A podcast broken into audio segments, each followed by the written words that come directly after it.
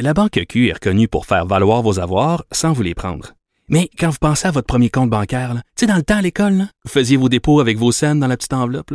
Hmm, C'était bien beau. Mais avec le temps, ce vieux compte-là vous a coûté des milliers de dollars en frais, puis vous ne faites pas une scène d'intérêt. Avec la Banque Q, vous obtenez des intérêts élevés et aucun frais sur vos services bancaires courants. Autrement dit, ça fait pas mal plus de scènes dans votre enveloppe, ça. Banque Q. Faites valoir vos avoirs. Visitez banqueq.ca pour en savoir plus. Pendant que votre attention est centrée sur cette voix qui vous parle ici, ou encore là, tout près ici, très loin là-bas, ou même très, très loin. Celle de Desjardins Entreprises est centrée sur plus de 400 000 entreprises partout autour de vous. Depuis plus de 120 ans, nos équipes dédiées accompagnent les entrepreneurs d'ici à chaque étape pour qu'ils puissent rester centrés sur ce qui compte, la croissance de leur entreprise.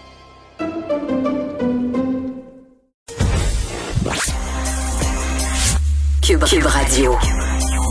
Mario Dumont. C'est pas compliqué. Peu importe ce que vous voulez savoir, il a la réponse. Mario Dumont. La référence par excellence.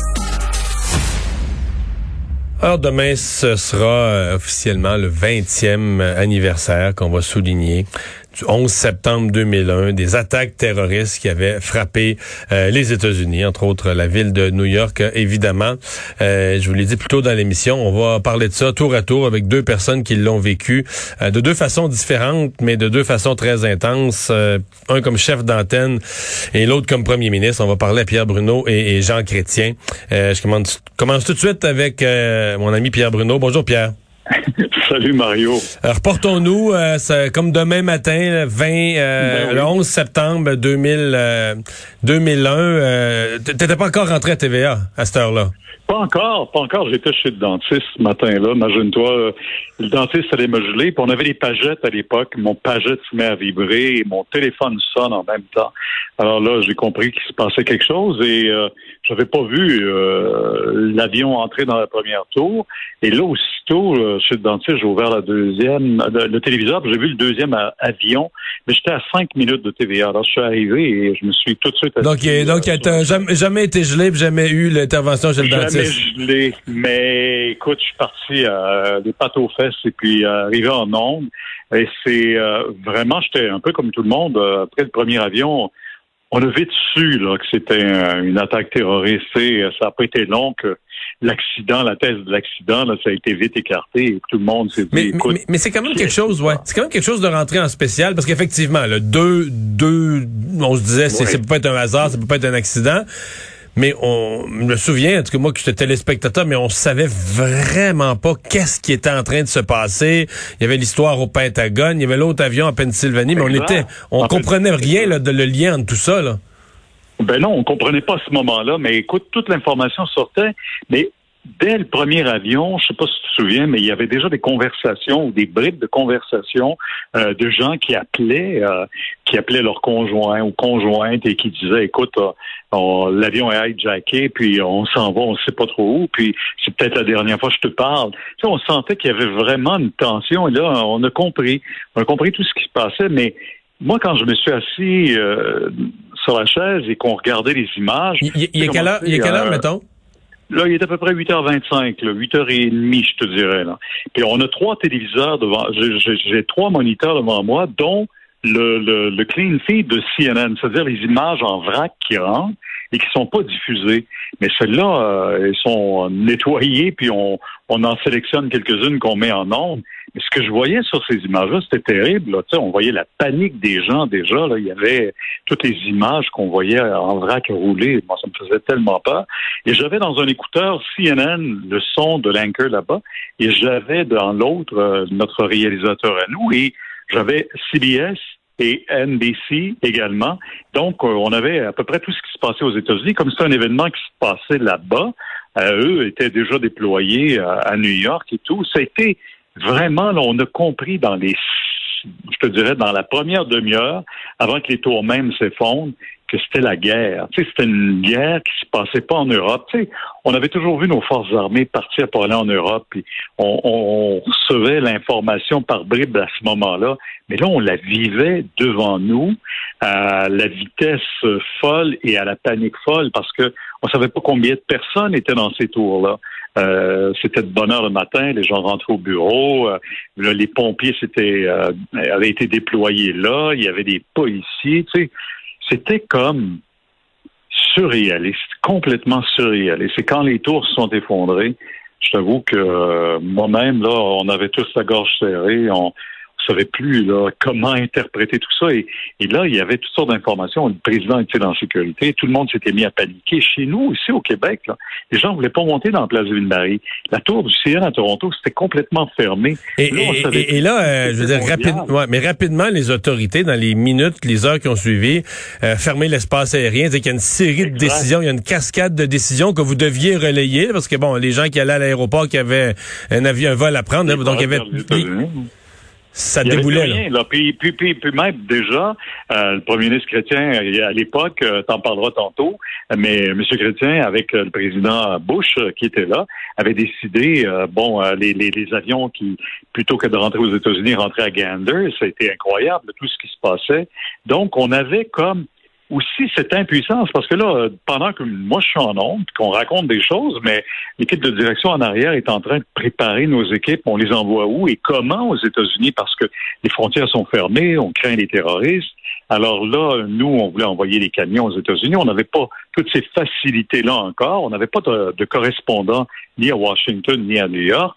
Alors là, on prenait des gens qui nous racontaient leurs témoignages et tout et tout. Je t'avoue que moi, je suis resté assis sur la chaise de 8h30 le matin à 11h30 le soir, sans, sans me lever de là, là toute cette journée-là. Je pense que c'était ma journée de la... Et... Et, vous, avez, vous avez été en émission spéciale. Le lendemain, ça a recommencé, là. Mais pour ben quelques jours. C'est à ce moment-là, Mario, que le 17h est devenu le 17h.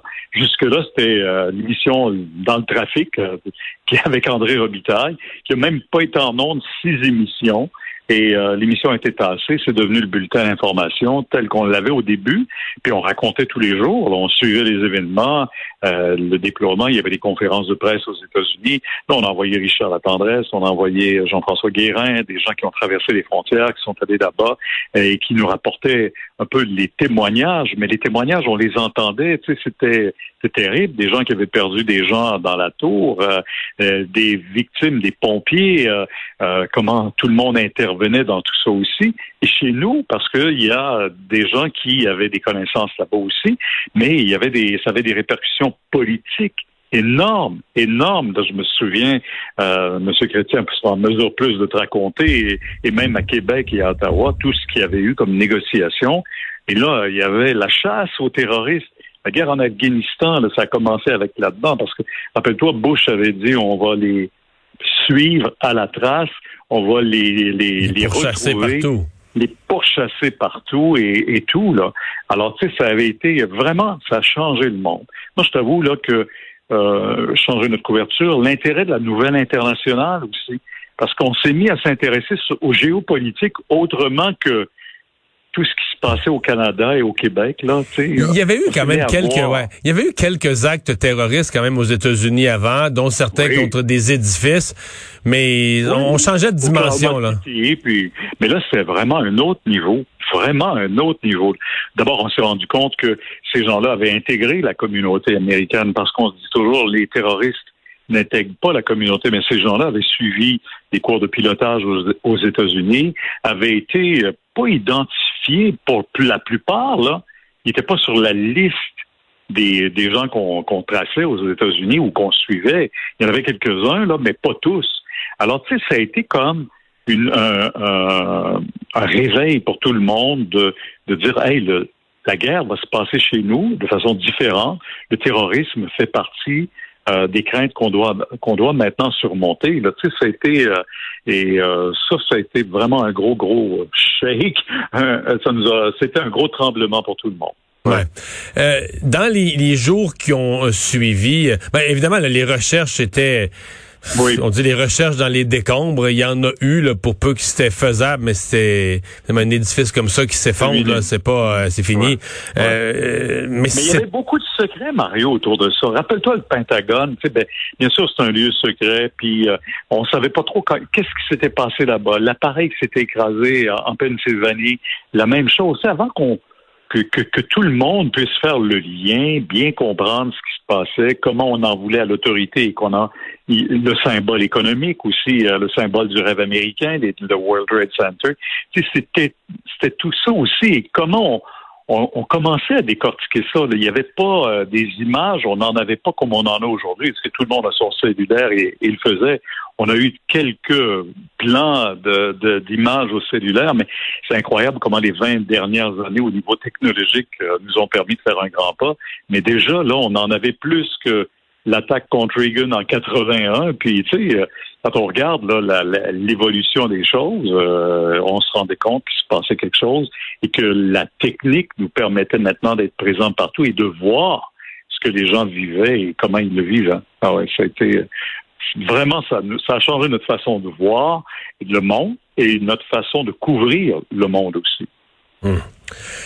Un événement, euh, ouais, sans euh, sans équivalence là, hein, sans euh, ça a été, ouais, ça, ça, a changé euh, certainement aussi notre notre façon de vivre dans dans le concret, c'est-à-dire que ne serait-ce que prendre l'avion là pour aller dans le sud, veux dire les, les ben, milliards qu'il y a eu d'investis dans la sécurité, c'est tout été revu après là.